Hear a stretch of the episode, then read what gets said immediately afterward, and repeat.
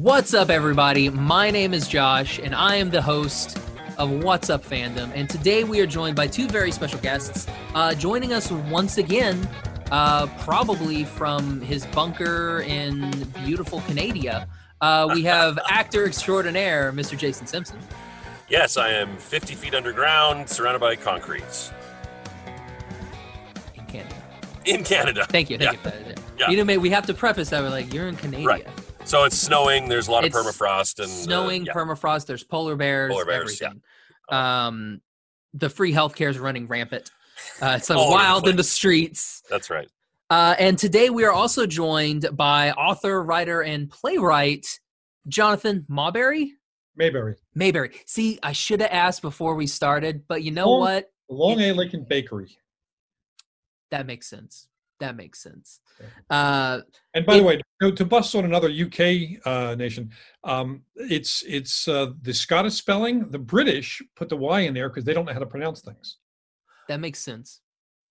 That Yeah. makes sense. I can see it. Um, but Jonathan, just maybe for some of our uh, listeners who may not be familiar with your work, can you tell us a little bit about yourself? Sure, I'm a New York Times best-selling author of.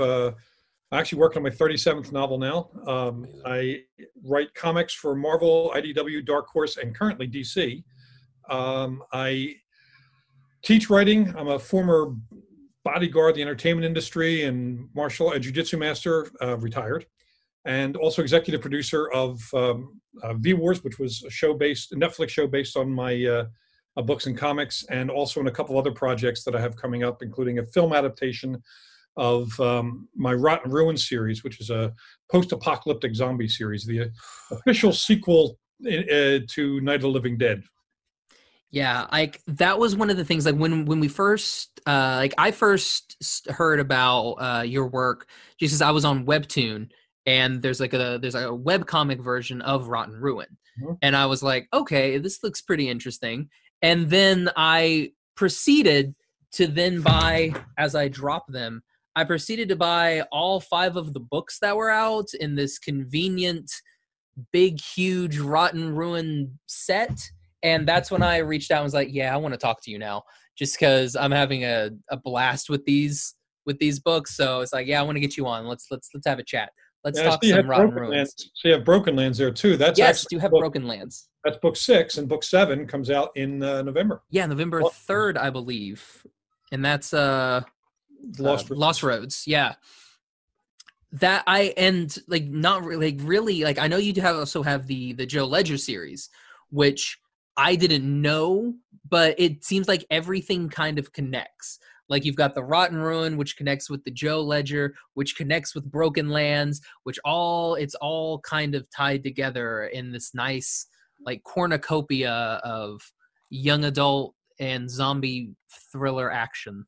Yeah, my uh, a couple of uh, bookstores have started calling it the Maberry verse. I'm not sure that's a term I would have picked, but Uh, um, yeah, I years ago I had I'd had I've been at the, the Edgar Awards in, in New York and got to sit and talk with uh, uh, Stephen King and his family for a while. Cool. And King recommended that I start bringing my characters from one book series into another. He said fans dig it, and then I'll have fun with it as well because you know it is all all in my weird head, so it's part of my weird world. There are some books that don't have crossovers, but very few. Usually, there's some, even if it's a tiny obscure reference, there's some crossover to it. Yeah, like I didn't know that uh Broken Lands was like Broken Lands and everything like Lost Road were a continuation of like Rot & Ruin until I started digging into it cuz like we're giving away uh two copies of Broken Lands on uh for this episode. Oh, So I was like, okay, we're gonna go ahead and we'll we'll do some things. And then I was like looking at everything. I was like, Gutsy Gomez, that's pretty cool. And then I was like, oh, there's Benny Imura and Joe Ledger. Like, oh snap, everything's like connected. Yeah, weirdly, um, it, it was supposed to come out as Rot & Ruin Book Six, and for some reason they didn't call it that, uh, and that was a, a kind of a very weird thing, because it is it is a continuation of the series. It takes place a year after the uh, Fire and Ash, which is the fourth of the original arc, with the Bridge of Bits and Pieces, the short story Mhm. collection. Um, and it's definitely a Rot & Ruin book. I mean, it, it actually wraps up the next one wraps up the Rot & Ruin story in a, in a big way. So when you say that they named it something else. You don't get uh, full control of that. What happened is my my editor, uh, who was a great editor, you know, fantastic editor, is is extremely ill and had to retire. And another editor stepped in just to finish the process.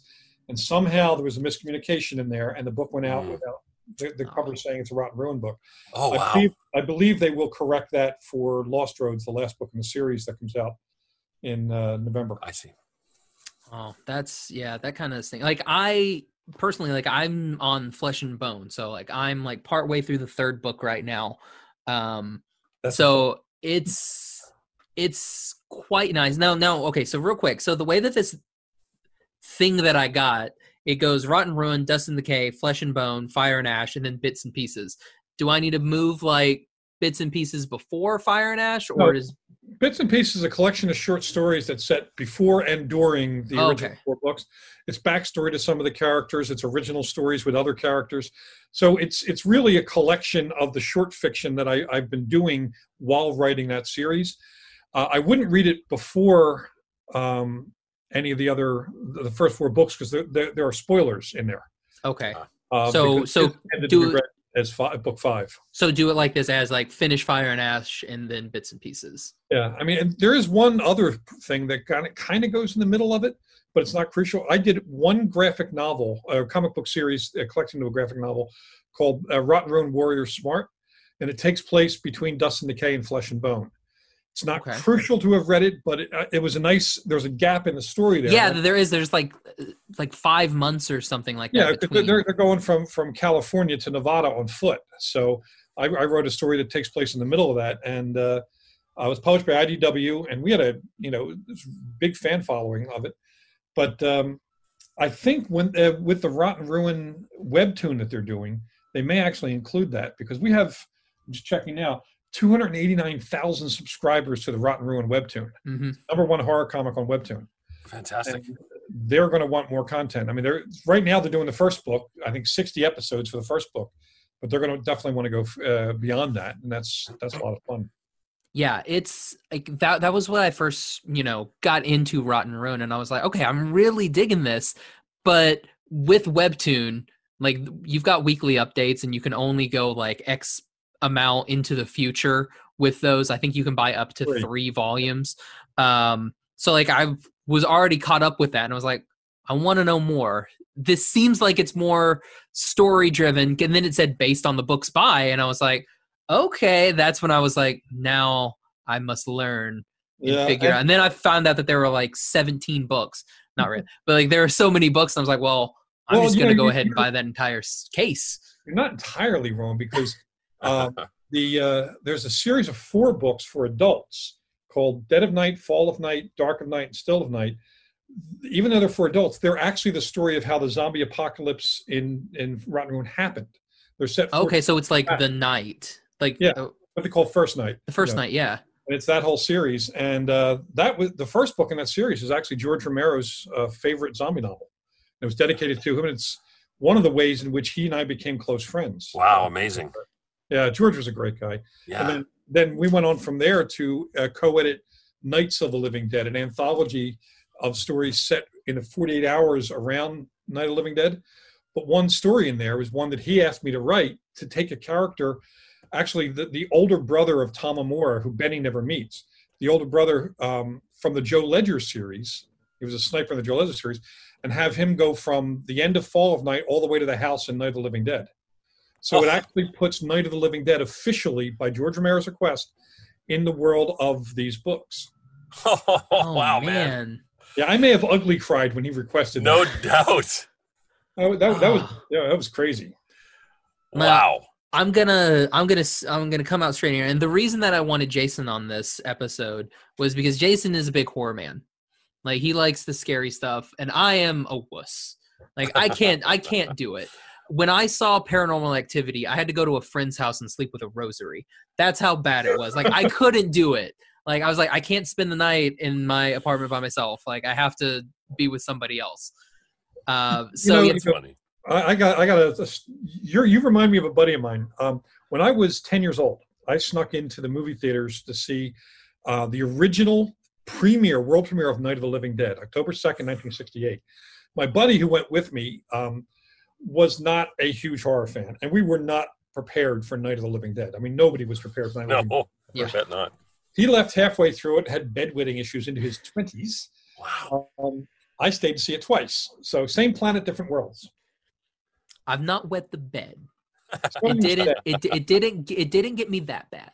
Um, but no, yeah, I just can't do it. Like too much for me. Too much for me. Like zombies. Zombies are one of those ones where I'm okay with zombies because like there is a way to beat zombies. You know, it's it's a numbers game really with zombies. Yeah. Whereas like demons and things like that, I'm like, no, that's that's religious stuff. I can't I can't get there. Yeah, it's funny. Yeah.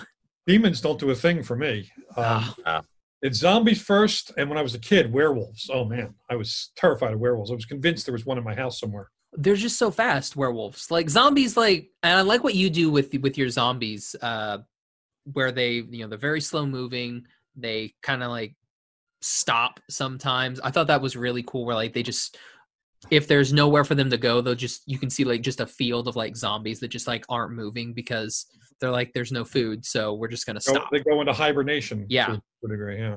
which is and, really cool. Like I thought that was a really cool, clever idea. Yeah, there, it's funny. I one of the things I did when I was writing Rot & Ruin is I didn't want to hit the, even though I was setting it more or less in the world of, of George Romero's type of zombies, I didn't want to hit the same cliches with zombies. So I did a, actually a lot of research um, on you know zombie bite strength, uh, uh, rates of decay, how, uh, the parasites that would drive it because they're parasitic based. Um, Mhm. I did a lot of work with parasitologists and epidemiologists to come up with a a reasonable and even plausible um, zombie pathogen. We tried to get, I wanted to get to about 20% believable or doable. We got to 70% doable, Wow. which is scary as hell. Luckily, that last 30%, not doable. And, you know, we can all like, um, but yeah, we got close. Yeah, like uh, you did uh, something in there that I thought was really cool. Like with in the second book, uh, spoilers, uh, Chong gets bit, but it's just one of those like it's just the teeth, and it just kind of like pulls the skin away, and so he thinks he's been bit, and then it's mm-hmm. like no, like it's like the saliva and like the germs and everything from the mouth. Like you just got teeth, so you'll be okay. I thought that was really clever because usually it's one of those like if it's like The Walking Dead or whatever, somebody gets bit and it's like you done. Like that's just the way zombie works nine times out of ten. Yeah, and much as I enjoy The Walking Dead, the science in that is really faulty. They, they smear zombie blood all over them. You're telling me these people living rough in the wild and fighting have no cuts or scratches, no open wounds? Yeah.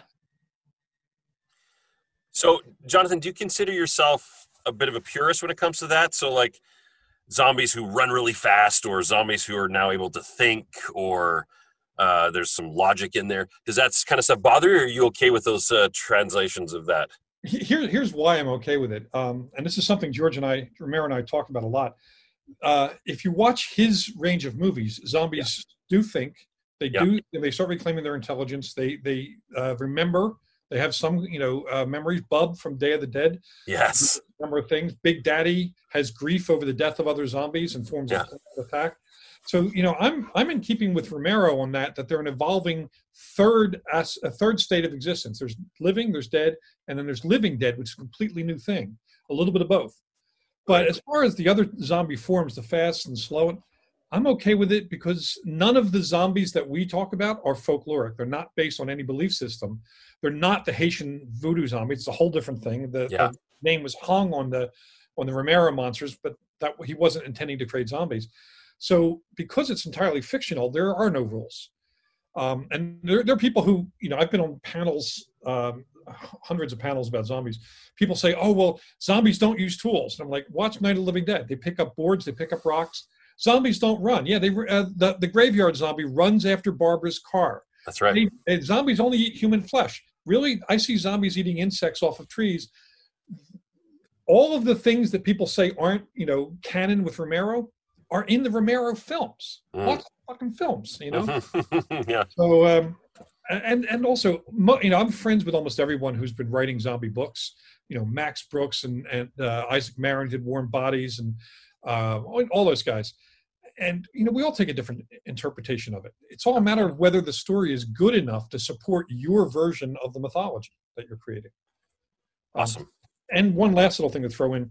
As far as fast infected romero invented that genre too with the crazies. So 28 days later not a true zombie film is actually an extension of romero's the, the crazies because he's in 1972 he started the story about people getting infected and turning murderous. So he invent, invented both the zombie genre as we know it and the fast infected genre. And between those two poles you have fast and slow and all sorts of stories you can play with and then, of course, as fiction people, we're invited to tell our own tales. Yes. Yeah. Yeah, which you do, Awesome. and and I do like that you do incorporate some of like the fast moving zombies in Rot & Ruin as well. So I like that there is a little bit. There are like the outliers and everything. So it's it's it makes it quite good. It gives a lot of depth to the story and the world that you've created. I appreciate it. I've actually written 13 zombie novels now in different series two Joe Ledger zombie novels, the seven Rot & Ruin books, and the four Dead of Night books, I'm gonna have to I'm gonna have to check out Dead Night because plus, plus a bunch of guys. Actually, Dead of Night's the only book I ever wrote that gave me nightmares. oh that's During- not good. During yeah. the writing. Yeah, during the writing. Wow. Because one of the, the conceits, and we find this out like in the first chapter, so it's not a spoiler. Um, when somebody in that with that parasitic infection uh, becomes a zombie, the zo- you know the parasites take over all motor control, and, and the body goes out and does what a zombie does. But the consciousness of the original person is still there, attached attached to all five senses, but not the motor co- uh, control. So they are helpless passengers as their bodies go and kill the people around them, friends, family, whatever. And they they can't stop it. They can only experience every sight sound taste smell. They're there for the whole ride. And that's true all the way up into Rot & Ruin. Man, Wow. You talking about that, but like it gave you nightmare, uh, like like crying. Like, I'm like, man, that I've got like no chance here. Like, it's, it's more, more of an empathic thing My, i wrote that while my father-in-law who i love dearly was going through dementia and here's a guy who is i mean was an absolutely brilliant jazz musician uh, recording artist and then was going we saw him leaving but in bits and pieces and detaching himself from his family and the fact that he's you know forgetting them and sometimes having emotional swings does damage to them as, as well so they love him but they're being hurt by the process of what he's going through and completely helpless on either side to do anything about it well i use that as as inspiration for dead of night so where did like where does your inspiration for these come from? Like, what was it? You know, when you were 10 years old and you were seeing Night of the Living Dead for the first time, or the first two times? Like, where where did it really you know kind of click for you? Well, that that that was my uh, my introduction to zombies, and I have spent a considerable portion of my life planning how I would survive the zombie apocalypse. I mean, I As most people do. as most people do, but I may have abused the privilege a bit. Uh, when I move into a new apartment, I I actually do as I'm walking to, downstairs to take the dog. I'm looking at well, how would I barricade this, or Yeah. what happened if if one of the neighbors came it's a constant thing and uh, so i've spent more time thinking about zombies than anything else than any other Wow. uh, supernatural thing vampires being next and i also wrote a bunch of books nonfiction books on the folklore of supernatural monsters like vampires and werewolves and one nonfiction book about zombies uh, zombie csu the forensics of the living dead interviewed hundreds of people um, in different fields about how the real world would react, research, and respond if Night of the Living Dead was a real thing. Oh wow. And uh, one of the crazy things is, I, mean, I talked to police, uh, forensic pathologists, all sorts of scientific experts, the clergy, the press. Every single person I interviewed had already thought about it. I mean, it's it's one of those things that like when I was I, I worked at a movie theater for four, three or four years, and so that was one of the things that we were like, all right, so if something happens, movie theater's great because we were a movie theater and a mall. So it was like that's perfect. We have a nice gate that we can shut down Yeah. every time. It's like you can't get through this gate. There's an upstairs and a downstairs. It has its own backup generator. We've got food and water and all kinds of stuff. So it's like we'll be able to survive here for a little bit. We had roof access to the top of the mall, so it was like we can do this. We can That's- make this work. That's Dawn of the Dead, man. Right Yeah. there. One of the dead. It's like, Yeah. and we're in the mall, so it's like all right. So we just make sure that we go and we get all the doors to like the mall locked, and then make Uh, sure everything's down where we need to get down. Because I mean, we can go through. We you don't want to know how long we talked about this. I, be- I believe in the it. theater. I, like, I when, when I visit schools uh, around the country and around the world, I actually play a game with them on how how would you survive the zombie apocalypse, coming up with important plans and asking each person what their skill set is. Like, um, it's a team building thing and a confidence building thing. But even a, you get a kid like we were in Italy in Tuscany doing this at some schools in, in rural Tuscany, and you know i was asking the kids what they do well what they're good at. One kid said oh his family are all tailors. A couple of other kids were chuckling. And i said yeah you're going to laugh. He's the guy that's going to make the body armor It's going to keep you alive. Without him you are dead. Also if, if he's around anyone with first aid he's going to learn how to stitch wounds. Would Yep. you rather bleed out or have have this guy in your corner you want to mock him now and they're like oh shit he's cool you know and he's now the prime minister of Italy. So, I, I did have dinner at the uh, the house of the mayor of Lucca because of that. Was- Side note, as a pop culture thing, Lucca, a town in Tuscany, has the largest Comic Con in Europe. It's five hundred thousand people. Wow. Yeah, dang. five hundred thousand takes over the entire town. And I was a guest for, uh, for because the Italian publishers of Rot & Ruin brought me over, and uh, they they're the ones that sent me around to schools to, to do this, you know, how to survive the zombie apocalypse thing. And what's fun is when I pit the kids against the adults, the kids always have a smarter plan. Well, yeah. I mean, obviously, Optimism and cooperation trump. Oh, I hate to use that word. Uh, beat beat. Uh, yes, beat's a better word. beats a better word. Beat beat people who are just regurgitating cliched stuff from movies. Uh, the kids actually think their way through it, man. If it, if the zombie apocalypse happens, I'm going to find a group of teenagers and I'm going to I'm going to hang out with them. I'll protect them because I'm I'm big and tough and I you know martial arts guy, but I'm going to let them make some uh-huh. good plans. Yeah, like man, it's it's one of those it's one of those things that I don't I don't know how long like we you know spent just you know when I was a kid and everything we're just talking about zombies and everything like that cuz like zombies was always the one where like we could we could survive zombies. Like if we get Slow. or, or we could last. We, yeah, oh yeah, not like rage virus like 28 days. We're done. It's like if that happens, like say we're at the we're at the beginning, like we're at the opening of the channel and you see all those guys coming through, it's like just just find a way to end it quick. yeah, I'll like, push the steak sauce over myself and say, dude, the buffet's open. You know. Yeah, it's like just we're done. Like we can't we can't do anything here. Um so what about like movies growing up? Was like there anything, you know, like really really big that, you know, like really stuck with you? Uh, well, yeah. I mean, the scariest movie I've ever seen is still scary, and it's the haunt, the original Haunting of Hill House, which came out Oh, in the late '60s. I was born in '58, so you know it, it was that was on TV by the time I was 10. Scared the hell out of me. Hmm. And this mo- same movie theater I, I snuck into, uh, every Saturday afternoon they would have a horror double feature, one new film and one classic film. So I got you know every week I was getting to see the Universal films, the the early Hammer films. Um, by the time Exorcist came along, I was kind of jaded, you know, by then. Um, uh, and The Omen, I, I, you know, you mentioned working in a theater. I worked The Omen as a theater usher, and uh, half the half the audience were Catholic nuns. Oh wow. And they they'd get to the scene where where he's cutting a little kid's hair and he's finding the six six six. Yeah. The crazy nanny jumps on him. We had a nun get so upset she like ah, and threw up all over a guy in front of her. Ooh. He's like, he stands up, what the? And then he sees a nun, and there's nowhere to go with that. Oh. Got 20 nuns staring at him, and he's like covered in, in nun puke, and he's like, well, Nun puke. yeah. But um, yeah, the, the movies that that Is, in- real, real quick, real quick, numb puke. Is that holy? uh, it is, it is. It is okay.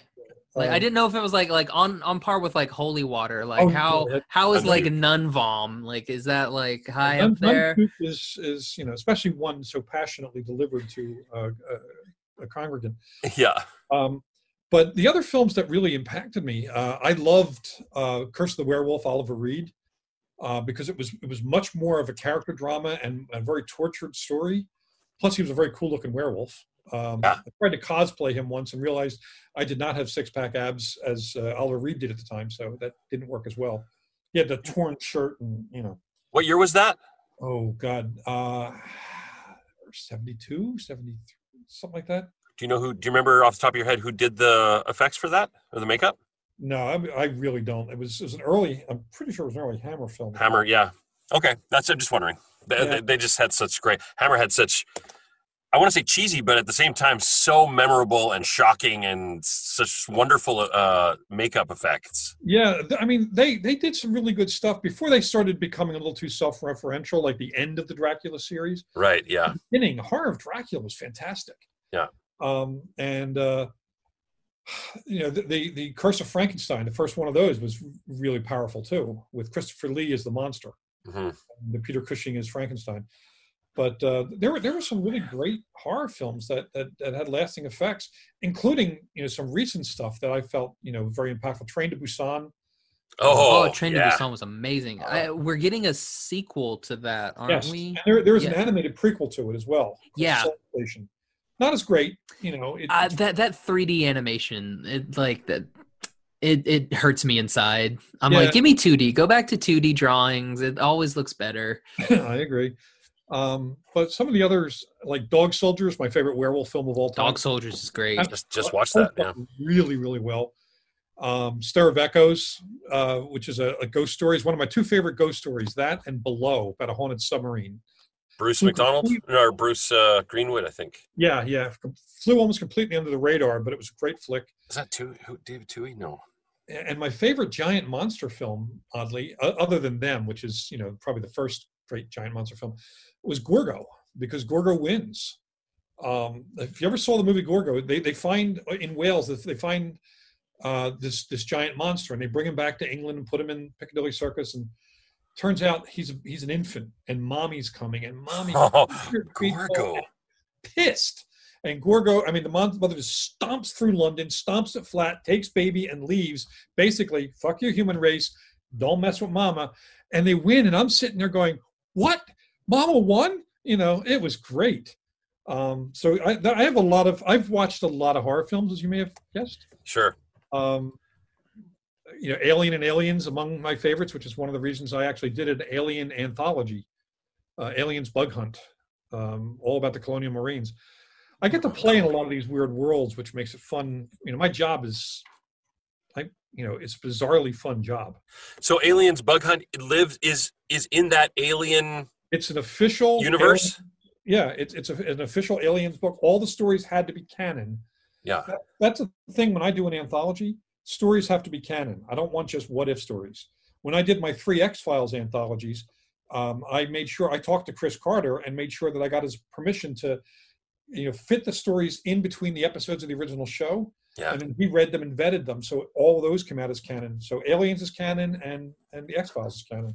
That's I cool. that's great about aliens because like I thought the colonial marines were like some of the cool like the coolest um mainly because I mean Michael Biehn was there and I'm like Michael Biehn um but yeah like that's I I didn't even know about that so that is like there's like four things now that are on my list of stuff that you've been talking about that I now have to go find so Yeah. thank you for that this has been very And also, Aliens is my favorite action film, ex- except for that one plot flaw that still pisses me off to this day. Everyone goes down to the planet. They leave no anchor watch on the ship. yeah that That makes that goes against every bit of common sense, all military protocol. Why not just have somebody pilot the rescue ship down rather than than remote bring it Right. down? You know, it would still work, it'd still be dramatic. But uh, other than that, I love the movie. That's the only thing that bothers you. That's not bad. Yeah, uh, I, I I absolutely love the film, and in- and in my favorite zombie film uh, is the unrated director's cut of Zack Snyder's Dawn of the Dead. Mine too, man. Best soundtrack, Uh, great production values, uh, really good story. Except the credit sequence fucked up the entire movie by spoiling the the, hero, the heroic sacrifices, and they should have should not have done what they, they did in the credit sequence. I don't disagree with that at all. That's that is a very strong point. Got a feeling we would watch the same movies. probably, probably quite a few. Yeah, and we can send Josh out for popcorn every time. Hey, yeah, I'll, I'll, I'll bring popcorn and whatever you guys want. You guys Ah. want snackies? I got snacks. I Yeah, love let it that movie carry, so don't much. s'mores, you know. Um, Excellent. yeah, like I, I, I totally agree with aliens. Like, but Jason, you're more of an alien than aliens, correct? Well, it depends. It's got to be the day. I mean, I, I I made a mistake last time we talked about favorite horror movies. I said Alien was my favorite horror movie. It is a And- horror. Oh yeah, yeah, it, yeah, absolutely. I think I, I misspoke. The Thing is my favorite horror. Which movie. version? Which version? Carpenters. See, I- I'm I'm still I'm still I'm still Peter Graves, the Peter Graves Yeah, version. Yeah, with the original and then Carpenter's right next to it because Carpenter's more faithful. to the Definitely, sure. But the I've, I've only I- seen Carpenters. Uh, the, it's it's fun to watch them back to back, which I just did last week. Actually, I watched them back to back. Oh, who is the who is the director in the first one? Well, it, I forget the guy's name, but it was Howard Hawks. I mean, you know, it, it wasn't supposed. He was supposed to be the producer, but really, he directed the damn thing. Right. Yeah. Just not officially, because everything in there is is the way he does his the, the overlapping dialogue, the naturalistic dialogue, Mhm. uh, the banter, all that. That's that's all Howard Hawks. But you know, I'm a child of the '80s, and I, I Carpenter's films were just sort of. My dad kind of let me watch whatever, so I was watching Escape from New York and uh, The Thing and uh, Big Trouble in Little China, and, and so that's I watched The Thing 20 times when I was, you know, grade six, grade grade five or grade six. Uh, just a fantastic horror movie. So And, and it holds up so well. it's that, oh, the practicals are just incredible. Yeah, Yeah. it's it's beautiful. Now, Big Trouble in Little China, by the way, um, is my favorite John Carpenter film. It's so good. What's his name in Big Trouble? Because he's Snake and Escape. Kurt, Kurt Russell, Yeah, but what's what's what's his what's Jack his Burton, Jack Burton. Jack Burton. Okay. Yeah, Pork Chop Express. Yeah, if that movie had come out now, massive hit. Oh, oh, But he was he was so far ahead of its time that they didn't get the the cultural satire of the fact that put a white guy in there, he's automatically a hero. Yeah, he's the He's savior. not the hero of the story. No, No, he's accidentally the hero. Dennis Dennis Dun's character is the hero. The main thing I remember from Big Trouble in Little China was this. That was like the main thing I remember from Big Trouble Yeah, in Little right. China. Uh, I, I, I, I quote that endlessly. Son of a bitch must pay. I use that every time something annoys me. That line after they kidnap the girl, son of a bitch must pay. You know, and there's, something happened to my truck and I don't want to hear act of God. You know, there's so many great lines in that. it's like I told my it's like I told my last wife. It's all it's. Uh, I no no shoot I ruined it. I was so excited to say it. it's like I told my last wife. I never drive faster than I can see. Besides, it's all in the reflexes. That's a good quote. Yeah, that is really great. Um, Ugh. I'm just sitting here with my not another teen movie quotes, just like sitting in sitting in my little base, like doo, doo, doo. Uh, little Miss run home to her daddy, ran home to her daddy. That's all I got. Um, but no, Randy Quaid's in that movie, so it's a great movie. Um, so uh, Jonathan, is there anything you know upcoming that you're allowed to share with us? Well, yeah. Um, uh, Rot & Ruin is in development for film by Alcon Entertainment. The people Yeah. who did uh, Book of Eli, uh, Blade Runner 2049, and weirdly, Sisterhood of the Traveling Pants. Um, it's a boutique. I mean, it's it's it's they're all like post-apocalyptic. trifecta- that's so, the I mean, it's trifecta. all yeah. uh, but they also do the Expanse TV show, which is a brilliant science fiction Oh, show. love. We we were Jason and I were talking about the Expanse, and I ruined a part for him. So before we Uh, started, You bastard.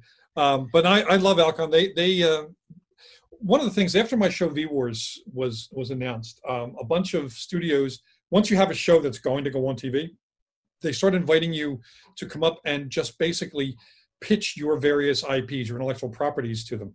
So um, I went up to Alcon, sat in their offices, and they asked me like, "What do you have that would make a good film?" I ran through a couple things, and they they just connected with the Rot & Ruin idea.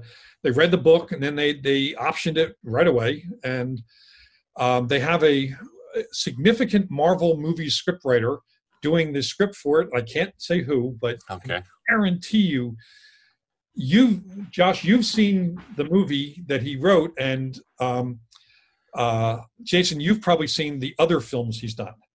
Oh, I like this. Mysterious. I'm gonna Yes. figure this out. the only one I can think of would be Cargill.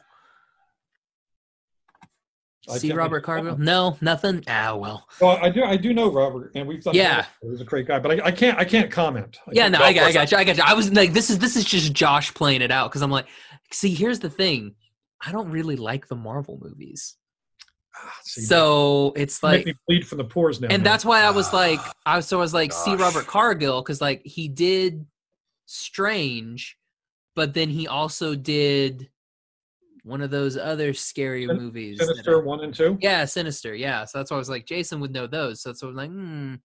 Um, but no, yeah, like, uh, so okay, so with with Rot & Ruin, um, is that something that you were like, I I would rather that be a movie than a series, or a series than a you know? Uh, because each book has a self-contained arc to it, I actually did think that would make a good uh, um, movie series. There, yeah, there, there is a, a you know big bad in each book, and it's resolved in each book. Um, a little less so between Flesh and Blood and Dead of and Flesh and Blood and Fire and Ash because it's it's it's a really one big book broken into two. But there are still arcs because the first arc takes place in Nevada, the second arc takes place back in California, in in uh, Fire and Ash. So they, they they will work as movies, and um, the screenwriter and I have had some really great conversations about his take on it, and they match what I would have done if I were the screenwriter for it. Um, there are, you know, we're already talking video games and other things. The the uh, WIDA uh, special effects workshops or WEDA, whatever it's called, uh, is already in conversations with us. I mean, this is still technically an option, but they've Right. gone the extra mile of hiring a top screenwriter to do the screenplay. So I like the odds. Uh, other stuff I can talk about. Um, I have a series of short stories about a character, uh, kind of a weird private investigator called Monk Addison. If, if, if somebody's murdered by a serial killer, the ghost comes to him and, and essentially engages his services to stop the serial killer. Oh, cool. And to find him, he has he takes blood from the crime scene, has the, the face of the murder victim tattooed on his body, and that allows him to relive the murder from their perspective. And then he goes out and finds the killer. Well, I, I I did some short stories. I included that character as a supporting character in a standalone novel called Glimpse, and a, a couple of Hollywood producers optioned it because they think it would make a great either movie or TV series. I would think that's a TV series. Um, and um, I just did another novel called Ink, which will come out also in November, which in which that character is now the, the main character. Um, so I'm out. That that's that's stuff I can talk about, which is fun. Got a bunch of other things in development, and this thing that we're about to pitch now is based on one of my anthologies. I've edited 17 anthologies, so I'm doing a, a project with one of my anthologies. Uh, a notable actor who's been in two successful TV shows and two producers, one of whom was a producer on V Wars. Uh, we are just about to start doing um, studio pitches via Zoom in in about uh, well, I think we're starting August 4th. nice. Can't One or name it other. though. Yeah. Yeah. Yeah, yeah. Did, did- Jason and I are familiar. Can't do any of that stuff. Yeah, I can't Uh, wait. And, and plus, I'm doing something for DC Comics that I I uh, can't mention anything about either. What's great is the audio. They're not gonna know anything about, and it's gonna be amazing. yeah, that's fantastic. Just say it Um, makes this bourbon and coffee taste really good.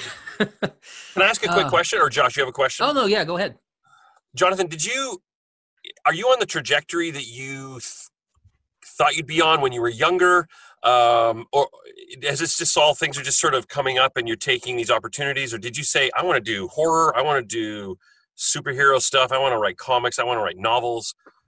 Well, it's a little bit of all that. I mean, when I was a kid, I always wanted to be a writer, you know. But Right. up until you know college, um, you know, it, it, it- the focus was not fiction. I was I, wanted to be either Woodward or Bernstein. Right. I grew up during the Watergate era, you know. Yeah. And um, went to school for journalism. Um, actually, most of my my writing career was writing nonfiction part time. I, you know, 1,200 magazine feature articles, uh, over a dozen nonfiction books. I had no interest in getting involved in, in fiction, and then I did one nonfiction book about the folklore of vampires and werewolves called, and it was done under a pen name, by the way. It was uh, the Vampire Slayer's Field Guide to the Undead by Shane MacDougall.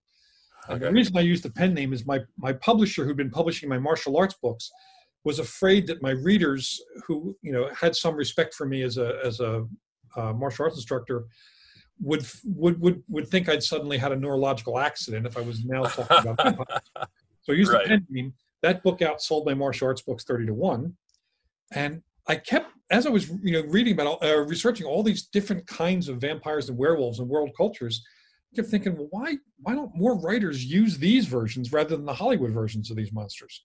Because the Hollywood versions of vampires, for example, don't fit with folklore. Vampires, there's nowhere in folklore is a vampire afraid of cross. Nowhere in folklore is a vampire, except for the Chinese Jiangshi.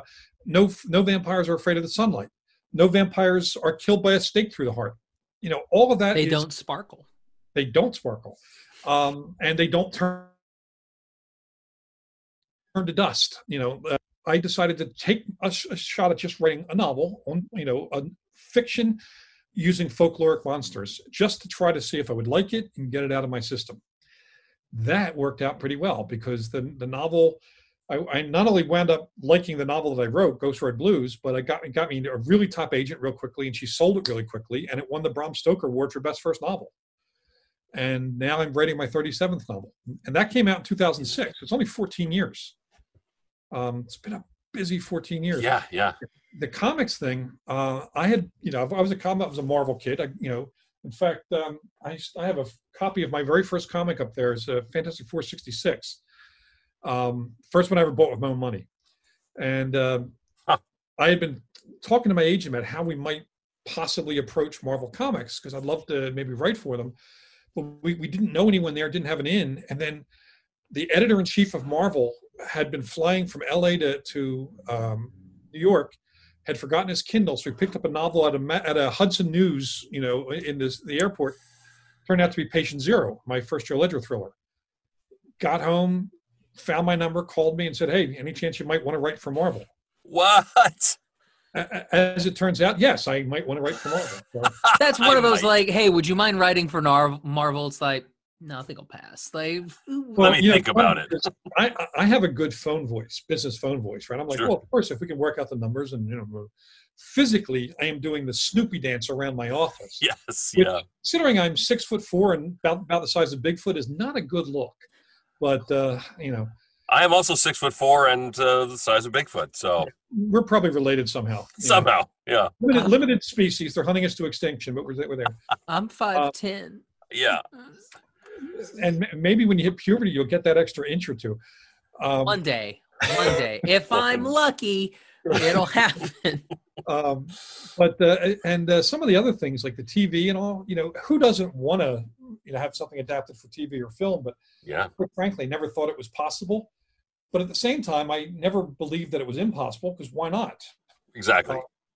But I didn't actually go out shopping with my first stuff. Uh, uh, Patient Zero was the first of my books to get optioned, and it was optioned by uh, Mike DeLuca, producer, on behalf of Sony. Sony took it to ABC. They developed a pilot. They had Jeremy Renner and Kate Beckinsale attached to it, and um, they had a great script. All they had to do was make a decision to go ahead with it. And the president of ABC had to decide between that or the Minka Kelly remake of Charlie's Angels Uh, and um, which lasted three episodes and died, taking his career with it too. Uh, the the president.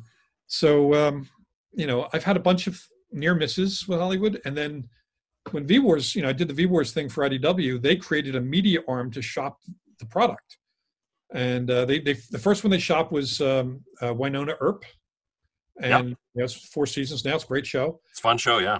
Yeah, and then they did uh, they optioned Douglas Adams' Dirk, Dirk Gently's Holistic Detective Agency, which did not work well on TV. And then the third was V Wars, which uh, after shopping it for four years, Netflix grabbed it. Had a weird moment with that because um, it it got canceled after one season, even though we had 27 million people watch it. Yeah. Uh, it was number one show in 131 of the 197 global markets. But it's one of those examples of things where one person within Netflix and one troublesome person within IDW could not get along. And rather than fight, fight, fight, they said, you know, it's too it's too much heavy lifting. We're, we're just going to pass. Yeah. So the star of the show, Ian Somerhalder and I, are in the process of retooling it and shopping it elsewhere. Oh, good. Yeah, that that's Great. good because I mean, like Space Force got a se- second season, and that was just a train wreck of a show. Like, I do not understand how that got a second season. like it was one of those like they knew what to do with like Steve Carell's character and John Malkovich's character, and then that was it. They were like, let's just have these two, and then the rest of the people can be there. Yeah, and they played it a little safe politically, and it shouldn't have been safe politically. No, they shouldn't have. It- it Like should- when they're like the president's sending me a message or whatever. It's like, just do it. Just like Yeah. pull the cord. Just say it. It's okay. We all know. have, have some balls. You know. Yeah. So, um, but you know, so that's a long answer to your question, Jason. I, Yeah, yeah. That's I good. expected some. I hope for some of this to happen, but never expected this version of my life to be the case. I mean, I'm living in Southern California, you know, right near the beach, and uh, I, I know, you know, my, my friends are TV and movie stars, producers, and and some of the people whose books I read and idolized are now buddies of mine, and that's Sure. weird. It's the one thing I never really expected in this to be friends with the people whose books I read. Isn't that something? Yeah. Um, I mean, I- I had some dash of that when I was a kid because uh, my middle school librarian was the secretary for two clubs of professional writers. One that met in Philly, that's the the swords and sorcery crowd, Sprague de Camp and those guys doing the Conan stuff. But the other club was a group that met in New York at a publisher's penthouse. And that included Ray Bradbury, Richard Matheson, Harlan Ellison, uh, Leigh Brackett, you know, people like that, Arthur C. Clarke Whoa, whoever-? Wow. yeah, whoever was in town, they would they would have this meeting, and Bradbury and Matheson became mentors for three years. Um, I've learned my values really as much from them as from my martial arts instructor because I wasn't learning any at home. Um, but but then you roll forward all the years where I didn't have contact with any of these people because I was doing part time nonfiction stuff, and now you know I'm friends with Steve King. I'm friends with um, Marv Wolfman, who did my favorite comic, Tomb of Dracula. I'm friends with um, you know Kevin Eastman, the co-creator of Ninja Turtles. You know, it's it's nuts. You know, uh, a lot of the stars for for the shows that I really dig are not only friends, but I also get reach outs from people um, wanting to be friendly. Lou Diamond Phillips contacted me recently in the hopes that he can narrate one of my audiobooks. Awesome. And Barack Obama follows me on Twitter. Well, that's a win right there. He, he, he likes weird science thrillers. I've heard of him. Yeah. Seems like a seems like a class act. Um, all right, so we are giving away, uh, thanks to Jonathan, we are giving away two copies, uh, two hardcover copies of Rot & Ruin signed by Jonathan, and two hardcover copies of Broken Lands signed by Jonathan. And Jonathan, you've got something else that you're gonna throw in there as well. Yeah, there's a uh, from the IDW graphic novel we did. Uh, I have a little, uh, very rare sampler that has you know an, some art from one of, from some of the action scenes in there, and it's really fantastic. It's Tony Vargas's art, and uh, I'll send these things are incredibly rare, so I'll send one to each of the four winners. That's awesome. Uh, and it's going to be really easy to uh, enter that contest. All you need to do is you're going to follow uh, Jonathan on the social media. You'll follow um, What's Up Pod on social media uh, and tag two friends. That's really all you have to do. So we try to make it, you know, pretty easy for everybody. If you want a bonus entry, just uh, put in there your favorite Rot & Ruin character. So it could be Chong, it could be Benny, it could be Lilah. You never know. Who knows? Uh, so uh, real quick, Jonathan, who's your favorite Rot & Ruin character? Uh, Tom Imura. Tom. Oh, Tom was so good. T- Tom Tom was one of those really good, decent characters based on a couple of people I know, and uh, I really loved that. And it's uh, uh, and one real quick note about it: that character has been with me since I was in sixth grade. I've been looking Really? for a story to put him in, but I never found it until I sat down to do a project for an adult anthology of zombie stories. And I said, "Oh man, I, ought to do this. This guy, a samurai in the post-apocalyptic world, trying to hold on to the you know the values of the Code of Bushido." but I, you know, I and I gave a younger brother to teach those values to, and that became the Rot & Ruin series. Oh man, like absolutely love it. Like Tom was one of those ones where I was like, man, if Tom just had a story just all by himself, like I would read the heck out of that. The most common request I get is for solo Tom, and there is a solo story to tell because I allude to an adventure he had prior to the Rot & Ruin novels.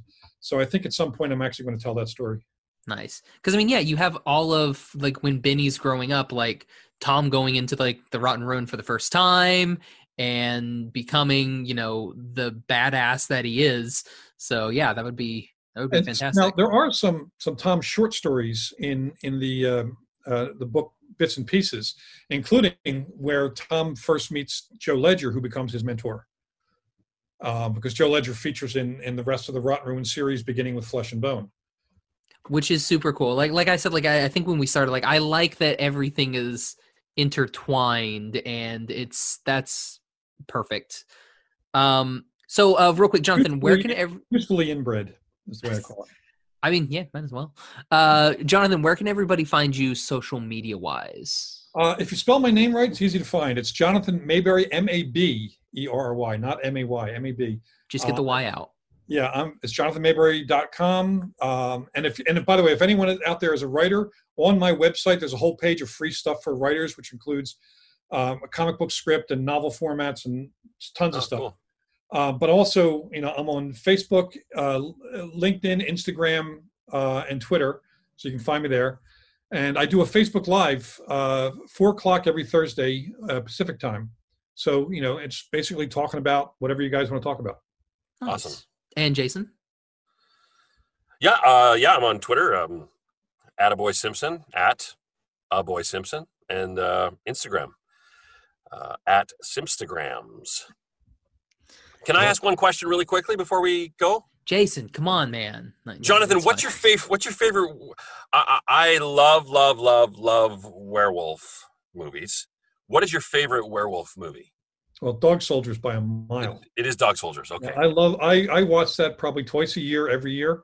I mean, I, I like The Howling, and I like American Werewolf in London, and I like um, Silver Bullet. They're my next three. Right. But Dog Soldiers to me is a perfect film. There's not one thing I would change in it. Wow. Wow. It's good. It's a good movie. A great cast too. Jason?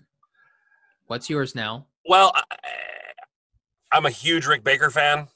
So uh, Joe Johnston's the the Wolfman 2010. Um, I, I just it's so viscerally.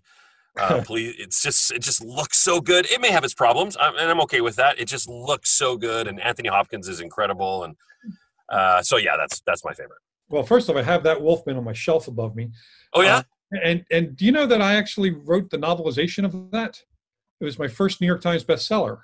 oh really? Yeah, I, I and we don't get to see the movie before we write the book, so I had to imagine how the actors would uh, interpret the lines. I had to do tons of research. Oh no, I did not know that. That's very cool. Yeah, it was my first. Uh, David Self wrote the original script, and they gave me license to do anything I wanted with it. So I turned it into a really full Gothic novel, and it was my first New York Times bestseller. And uh, uh, Emily Blunt was delighted with it, and um, and so was Del Toro. So yeah, I, I love that movie too. And one thing I the one thing I am a little sad though is they CGI'd over some of Rick Baker's practical effects. right. To me, that is sacrilege. It's like Sure, I agree. in the Sistine Chapel. He invented this form. I mean, come on, you, you don't do that. No. Um, they should have left it alone. His work is just immaculate and it's beautiful stuff. So And I've met him. He's a, he's a really nice guy too. He's Yeah. a great guy. yeah, that's very cool. That's a really cool uh, little bit of trivia there. That excites me. Cool. Actually, Uh, Jason, since you're a fan of that, drop me a message with your uh, mailing address. I'll send you a signed copy of The Wolfman. Woo! I won't get too loud. Thank my you. favorite my favorite werewolf movie is Teen Wolf with Michael J. Fox because he surfs on a van. I'm just kidding. Um, It's a good. It's a good movie.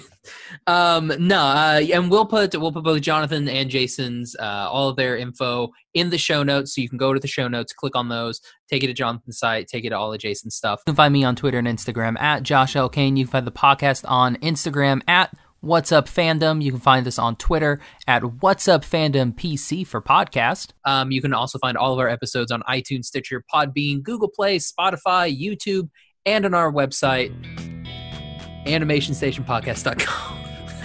we haven't got that changed yet. That one that's one of the the one holdout that we haven't gotten changed yet. Um, but yeah, Jonathan, Jason, thank you both so much for uh, coming on. This is this is fun. Yeah, it's a great pleasure. That's what we try. We try for fun. Um, Yeah, so uh, so uh, for um, what's up fandom, I'm Josh. I'm Jason. I'm Jonathan. Warrior smart, everybody. I don't know why I didn't say bye for that. I just did warrior